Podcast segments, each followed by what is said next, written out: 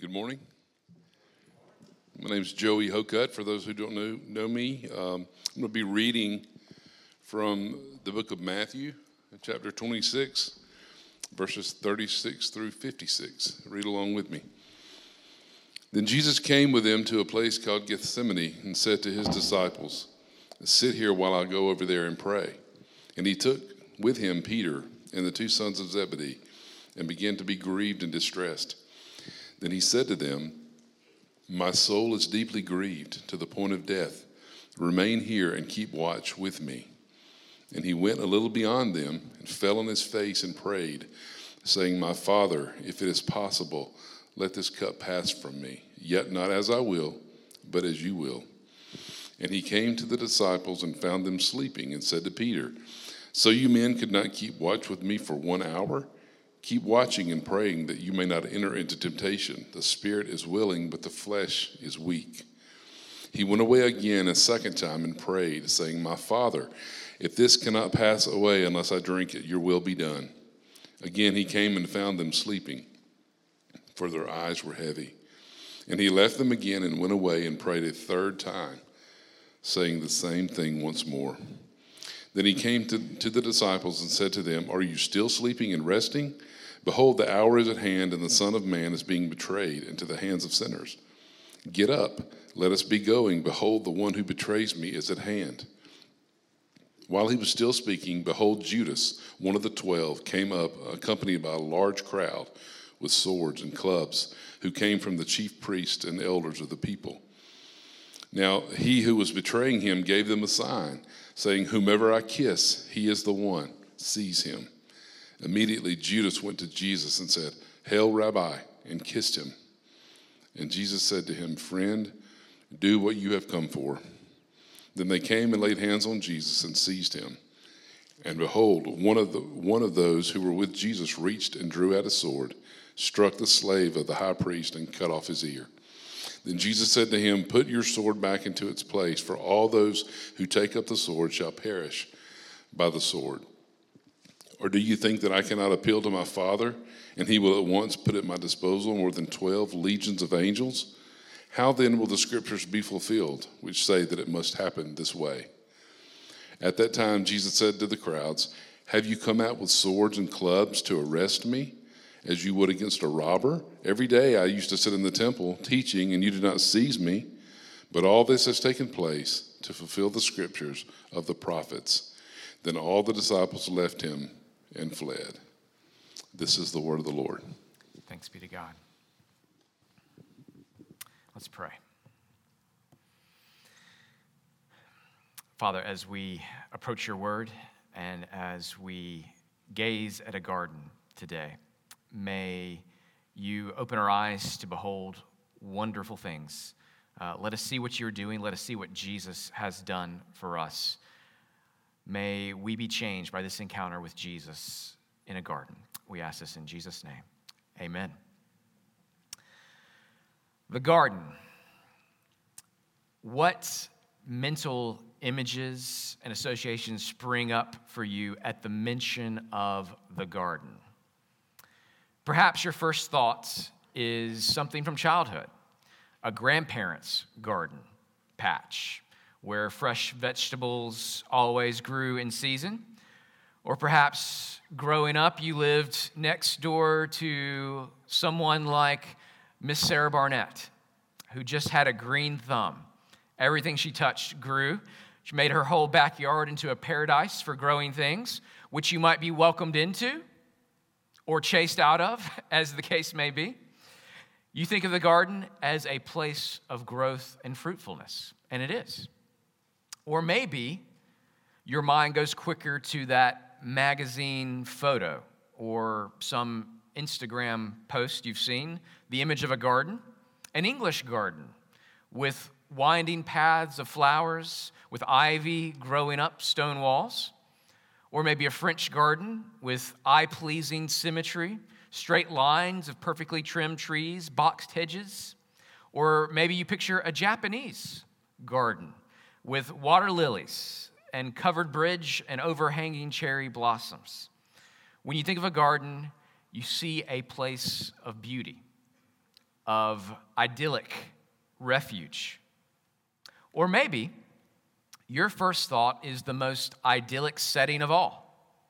When you hear the garden, your first thought is the Garden of Eden.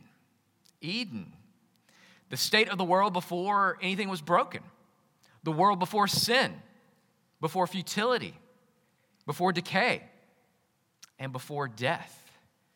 That garden was a place of satisfaction and stewardship, of beneficial dominion over creation, and perfect harmony with the creation. In that garden, mankind ruled the world with God, for God, and it was good. But today, we come to another garden. It's a garden that doesn't look or feel much like Eden at all. It's a garden on the outskirts of Jerusalem. It's a garden you could visit today. And not knowing where you were, you could think that there was nothing special about this place at all. It's not especially fruitful, like your neighbor's or your grandparents' garden.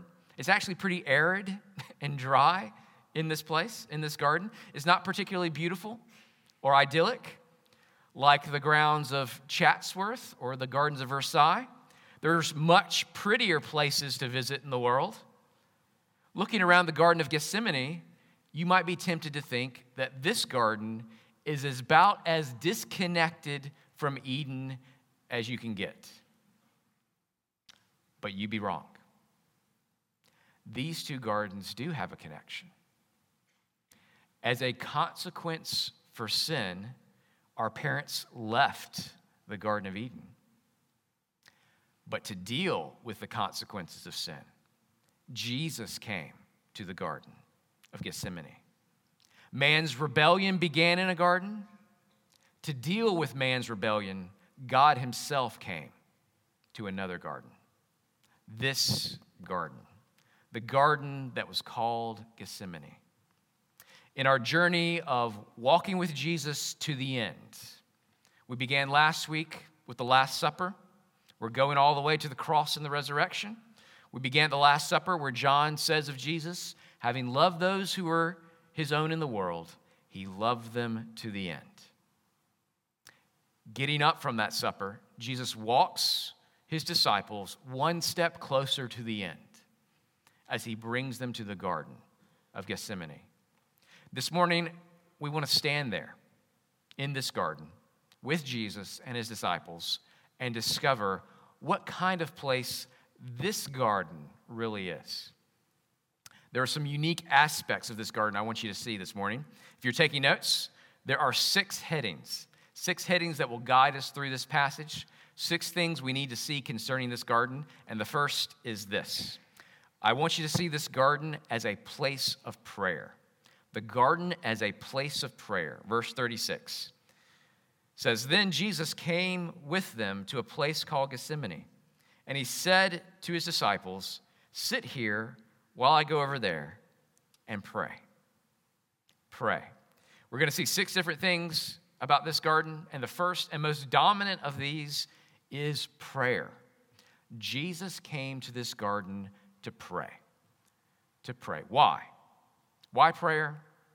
And why come to a place like this for it? And maybe I should really begin with the most basic question here for some of us What is prayer? What is prayer? Prayer at its heart is the pouring out of our hearts to God. That's the essence of prayer for us, and it doesn't appear to be radically different for Jesus. For Jesus, the depth of a relationship is radically different, but the same essence of prayer still holds. Jesus, very clearly in this chapter, is pouring out his heart to God in the garden. Jesus pours out his heart to the Father in a way that isn't completely foreign to any believer. We do this, we pour out our hearts to God. The depths to which he goes is vastly deeper in every way. But Jesus still needed to pour out his heart to God in prayer, just like we do. And he intentionally sought out a place to do it, which is perhaps a piece of the puzzle we need as well, and quite often completely overlook. Jesus went to the garden intentionally to pray. He intentionally picked out the garden as his place of prayer.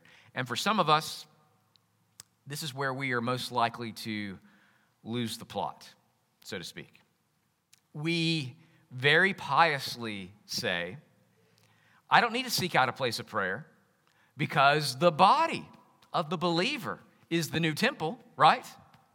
The new place of worship and prayer is wherever I happen to be. That's true. I'm glad that's true. But sin can take a truth and twist it. I can pray anywhere can be twisted into excuse to live prayerlessly everywhere. Everywhere is special can be twisted into living like nowhere is special. In practice, we can get it just as wrong as those who say, I can only pray in a holy place. I can only pray in the temple. I can only pray at church. Linking prayer exclusively to a special place can be an excuse for prayerlessness everywhere else. But never seeking out a place for prayer can also be a symptom of prayerlessness. But what do we see in Jesus? We see both of these realities at work. Jesus prays everywhere he goes, but he also seeks out special places to pray. He goes off alone to the mountain. He brings his disciples alone to the garden. Let me encourage you this week in walking with Jesus to the end. Find your garden, a place you go intentionally for prayer. It doesn't have to be a literal garden, just a place to come and time you set aside to pour out your heart to God. If we want to walk with Jesus to the end, there is a pattern here of walking that's worth following. Seeking out a place to pray. That's the first thing I want you to see. The garden is a place of prayer. Here's the second thing we want to see the garden as the place of grief. The garden as the place of grief. We see this in verses 37 and 38. Verse 37 And he took with him Peter and two of the sons of Zebedee and began to be grieved and distressed. Then he said to them, My soul is deeply grieved to the point of death. Remain here and keep watch with me. As I've already mentioned, Jesus pours out his heart to a depth that probably none of us, certainly none of us have ever gone. Anyone here ever poured out their heart in such deep grief that it felt like you were at the point of death? That's Jesus right here. Anyone's soul ever been under such distress that physically the body begins to sweat drops of blood? That's an additional detail Luke gives us in his gospel. Here in the garden, we see Jesus go lower in grief than any of us have ever known. We've had our lows, yes, but this is like Mariana Trench low. The lowest point on the earth, the lowest point of any person in history, the point of greatest pressure and deepest grief, that is where Jesus is. Grief to the point of death. What brings Jesus to this point? And what can we learn from it? We could say that it's the knowledge of death's approach that brings Jesus to this point of deepest grief. We could say that, but it's a bit like saying an apple peel is all there is to taste of an apple. It's part of it, but the peel covers and contains the real fruit you're meant to taste. For Jesus, a painful death is just the peel of the apple. The peel only covers and contains the real fruit that grieves Jesus' soul. What is it? It's separation from the Father, it's wrath for sin being poured out upon him. For Jesus, a painful death was nothing compared to the agony of atoning for the sin of the world. You can see the difference this makes when you compare the way Jesus approached the cross with the way many of his followers approached their executions. Church history is full of martyrs who walked to the stake or into the arena or up to the chopping block with peace written upon their faces and a joyful chorus upon their lips. People who, like Stephen, the first martyr in the book of Acts, approach their end and their countenance testifies to this that they are about to meet their Savior, to be welcomed home into his embrace. Their life's end in this world means a glorious reunion for them in the next, and they know it, they believe it. Contrast the way many Christians have approached their end with how their Lord, the Lord they follow, approached his here. There's a difference, isn't there? There's a marked difference. Jesus knew exactly what awaited him after the garden. He knew that for our end to be sweet, his end had to be bitter. For us, the guilty, to inherit the kingdom of light, he, the only innocent one, had to absorb all the darkness, all the sin, all the punishment. As the scripture says, he who knew no sin became sin for us, so that in him we might become the righteousness of God. That's the great exchange of the gospel. And Jesus is preparing himself for it the innocent one to take upon himself all our sin, all of our guilt, all of our punishment, so that in exchange, his perfect life, his righteousness, might be given to us. Isaiah foretold this. Isaiah 53 said, Surely our griefs he himself bore, and our sorrows he carried. He carried them away. For Jesus, the garden became a place of grief, so that for you, it might become a place of healing. That's the second thing I want you to see about the garden. Here's the third we need to see the garden as the place of submission. The garden as the place of submission. Look at verse 39. And he went a little beyond them and fell on his face and prayed, saying, My father, if it is possible, let this cup pass from me, yet not as I will but as you will. I've already likened death to the apple peel of Jesus' agony. The real fruit Jesus had his stomach was not the painful death, but the spiritual agony of God's wrath being poured out. But Jesus himself gives a better image here in his prayer, a better image than apple. Jesus speaks of a cup, a cup the bitter cup of God's anger. Let this cup pass from me. We see the same image make an appearance other places in the Bible, particularly in the book of Revelation. God pours out his judgment uh, upon those who have rejected heaven's rule and his Savior, and it's like a cup of wrath being poured out. The nations are made to drink from the cup of God's wrath which they themselves have been adding to by all their acts of treason year after year. In the garden, Jesus knows just what awaits him. He knows he's just hours away from drinking this cup himself. And the prospect is so horrific that he pleads in verse 29 My Father, if it is possible, let this cup pass from me. Father, if there is another way to appease justice and absorb the punishment due sin, let this cup pass me by. Yet, not my will, but your will be done. In this garden, we see Jesus restoring something that was lost in the original garden.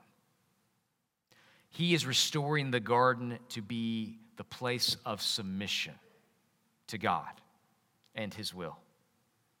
The first garden, the Garden of Eden, began this way in submission to God. Adam and Eve began by living in fellowship with God and in submission to His will.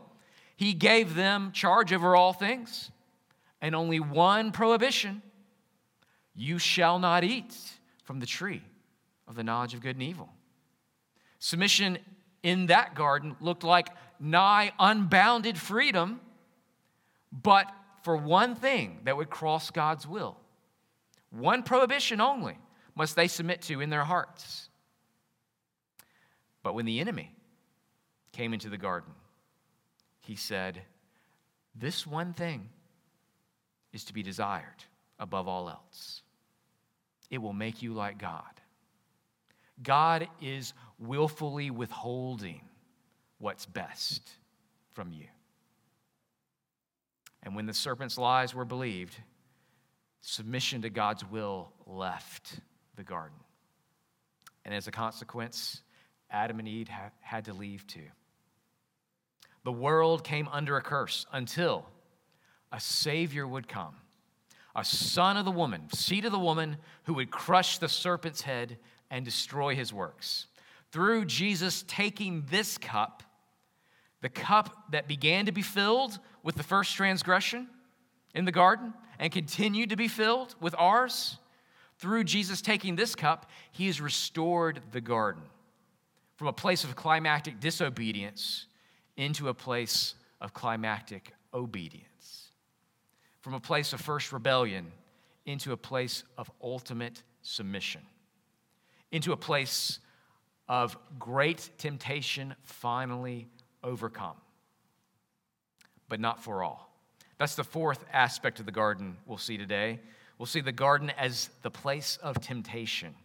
The place of temptation. Look at verses 40 and 41. Verse 40 And he came to his disciples and found them sleeping, and said to Peter, So, you men could not keep watch with me for one hour? Keep watching and praying that you may not enter into temptation. The spirit is willing, but the flesh is weak. The first garden was the scene of the first temptation. Our first parents were tempted with a vision of God as one who withholds what is good. We know better than our Maker what's best. We'll listen to the serpent and make up our own minds. What will it be? Will it be the serpent's lie or God's truth? Who will we ultimately submit to?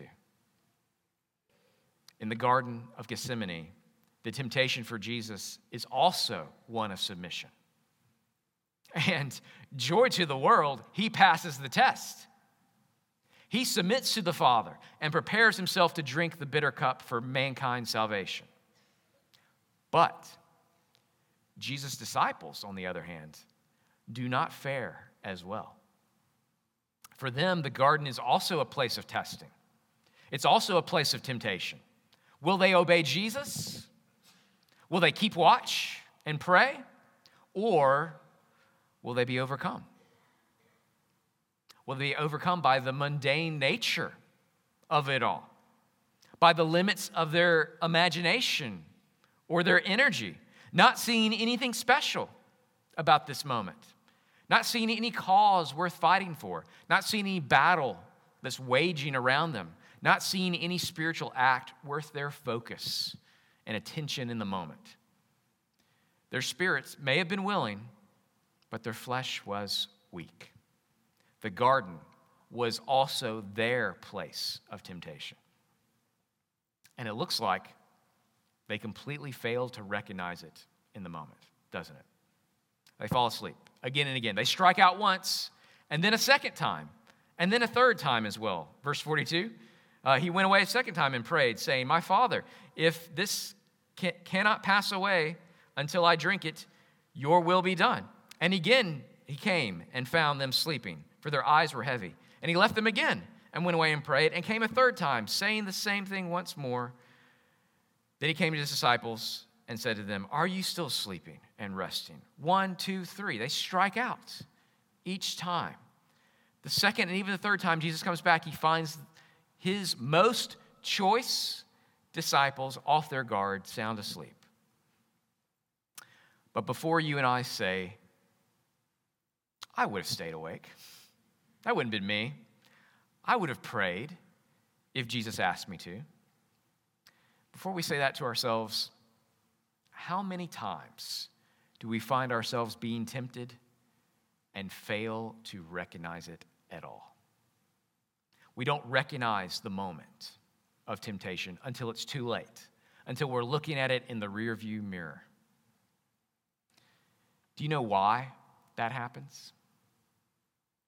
It's because we don't do what Jesus said in verse 41. We don't keep watch and pray. We don't keep watch like we're in a war all the time.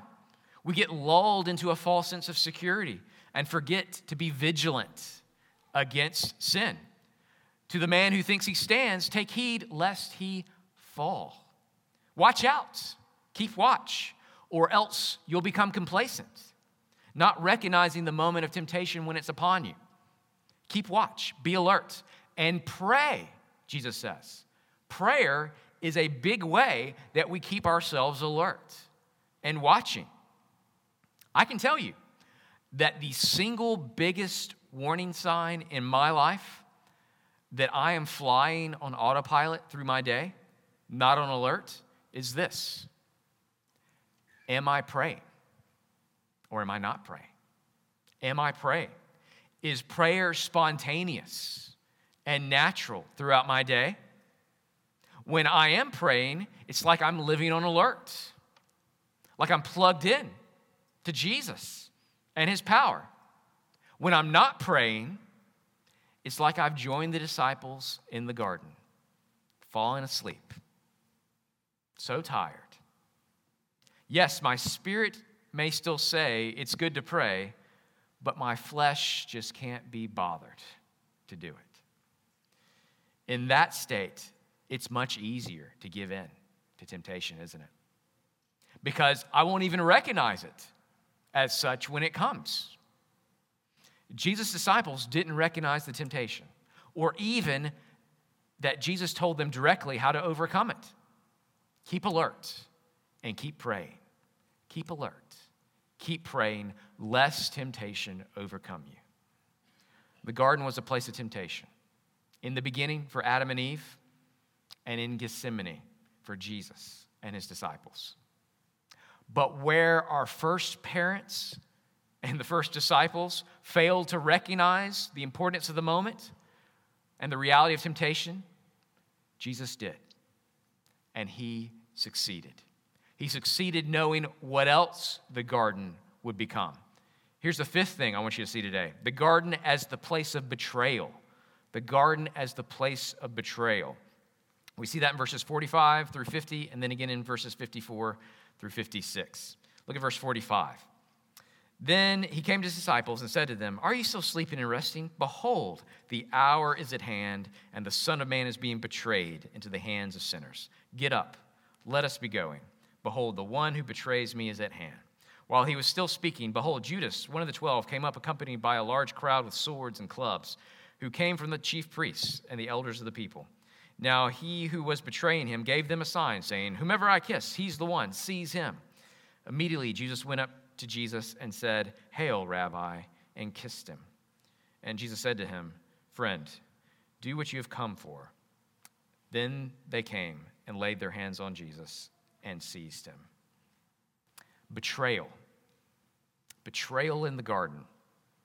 That's a theme in the Bible, isn't it? Betrayal in the garden. Mankind betrayed God once in the Garden of Eden. And in doing so now again in the Garden of Gethsemane, you would think that God would have seen this plot point coming, wouldn't you? Wouldn't you? And you'd be right. God sees all plot points coming. Look at verse 45 and uh, no, 55 and 56. Is that right? Yes, I think it is. Okay, at this time, uh, uh, Jesus saw the crowds he said, Have you come out with swords and clubs to arrest me? Have you come against me as a robber? Every day I used to sit in the temple teaching you, and you did not seize me. But all this has taken place to fulfill the scriptures of the prophets. All this has taken place to fulfill the scriptures. Jesus saw this plot point coming because God sees all plot points coming. Jesus knows the location of a fish in the pond with a coin in his mouth, he, he knows it all. Jesus knows all the plot points of history and even how they would have diverged had one thing been different. Remember, he says, Woe to you, Chorazin, woe to you, Bethsaida. For if the miracles had been done in you, which had been done in Tyre and Sidon, they would have repented long ago in sackcloth and ashes. Jesus knows the plot points of history, how they would have gone had one thing been different. How does he know this? He knows because he's God. And because, as God, he is the author of this story. He wrote the story and foretold how this would happen. He foretold his own betrayal. Look back with me, same chapter, but verse 24. Look at verse 24 from the Last Supper. Jesus said, The Son of Man is to go just as it is written of him, but woe to that man by whom the Son of Man is betrayed. It would be good, it would have been good for that man if he had not been born. Jesus said, This story has to unfold the way God wrote it, as it was written of him. It has to be done. It has to unfold the way God wrote it, but the actors in this drama are still responsible for the parts that they play. The Bible teaches both of these big truths. God is in complete control, He wrote the story, and we are completely responsible for what we do in the story. The Bible teaches these two big truths very often in the same breath, like verse 24. This, it has to happen to the Son of Man, just as is written, but woe to the man by whom the Son of Man is betrayed. It would have been good for that man if he had never been born. God is in control of the story. Jesus says it before he is betrayed, and he affirms this truth again while he is being betrayed. Uh, look at verse 54. It says, This is happening, verse 54. How then will the Son of Man, how then will the scripture be fulfilled, which says it must happen this way? I could do something different, Jesus says. I could call legions of angels, but I'm not. Because this is the story God has written. This is how the scripture must be fulfilled. It must happen this way and no other. In the midst of the betrayal, Jesus emphasizes this point again and again. It must happen this way. Verse 54, and again, verse 56. All this has taken place to fulfill the scriptures. It must happen this way. This betrayal of Jesus in the garden isn't a mistake. Jesus didn't make a bad choice with Judas. This isn't a mistake. This is God's plan. This is God's plan A. Likewise, mankind's original betrayal in the garden didn't trash God's original plan, required him to go back to the drawing board again. No, the original plan is still unfolding. Jesus was the Lamb of God slain before the foundation of the world. This betrayal and Jesus crucified was part of God's plan before he made anything else. History is, after all, his story. It's a story that puts on display God's love and his wrath, his grace and his justice, his holiness and his mercy, his patience with sinners and his punishment for sin. This is the God who offers himself to you. The God who was betrayed in a garden for you. Let's see our sixth and final point as we draw things to a close. Let's see finally the garden as a place of strife and mending, verses 51 through 53. The garden as a place of strife and mending. Verse 51 And behold, one of those who were with Jesus reached and drew out his sword and struck the slave of the high priest and cut off his ear. Then Jesus said to him, Put your sword back into its place, for all those who take up the sword shall perish by the sword. Or do you think I cannot appeal to my Father, and he will at once put at my disposal more than 12 legions of angels? How then will the scriptures be fulfilled, which say it must happen this way? We see here in the garden an intense scene of strife. As Jesus' disciples, who are finally waking up to realize this is a pivotal moment, these disciples wake up from sleep and they spring into violent action. John's gospel tells us that the disciple who drew his sword in verse 51 was Peter. Peter did this.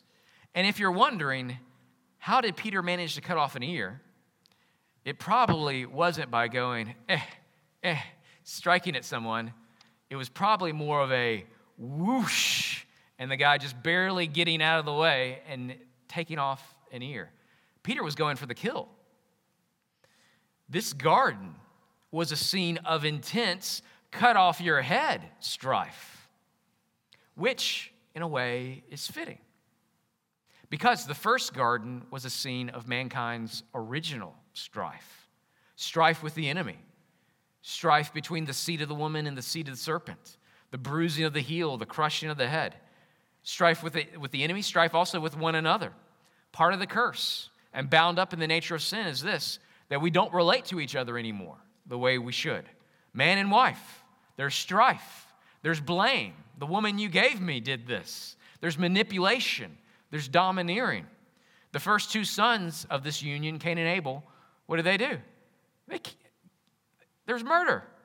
There was such strife that one killed the other. This garden was a scene of strife with the enemy, strife with one another, and most importantly, strife with God. We made ourselves rebels against God in the garden. We committed treason and became enemies of God in the garden. But there is hope, isn't there? There is hope. Luke, in his gospel, gives us an additional detail that I imagine you remember pretty well. Yes, there's strife in this garden with Peter cutting off an ear, but in the midst of the strife, Jesus does a mending work. He heals the ear of his enemy. The man who came to arrest Jesus by Jesus himself was arrested by one act of unsolicited mercy, of undeserved kindness. And it reminds me of that moment leaving another garden long ago. In an act of unsolicited mercy, God Himself skins and makes clothes for those who had just betrayed Him. God is still doing this today. In the midst of our strife and mess, God is doing a mending work, a work of grace and restoration. He's doing it daily by applying to our hearts the good news about Jesus, who he is, what he has done for us. He is changing our old default settings from striking our enemies to loving our enemies, from strife against those who oppose us to praying for those who persecute us. Walking with Jesus to the end means walking with him in this mending work. It means walking with him in prayer and in our times of grief, in times of temptation, and in moments of betrayal. It means walking with him in submission to God's reign and will. In other words, walking with Jesus to the end means walking with him in this garden. Let's pray together. Father, may we walk with our Lord today in the garden of his agony and betrayal. May we kneel beside him in prayer. May we feel the anticipation for the bitter cup that he is about to take hold of and drink to the dregs. May we see it all done as an act of love and grace to us. And in, it, in seeing it, may we be changed. May our hearts be changed. May we rejoice to see a Savior who has overcome every temptation, who has succeeded at every point where we have failed. May we see ourselves as enemies who have come to arrest the King, but who ourselves have been arrested by his unsolicited acts of grace and kindness to us. Uh, you heal and mend what we have broken. May we feel that keenly this morning.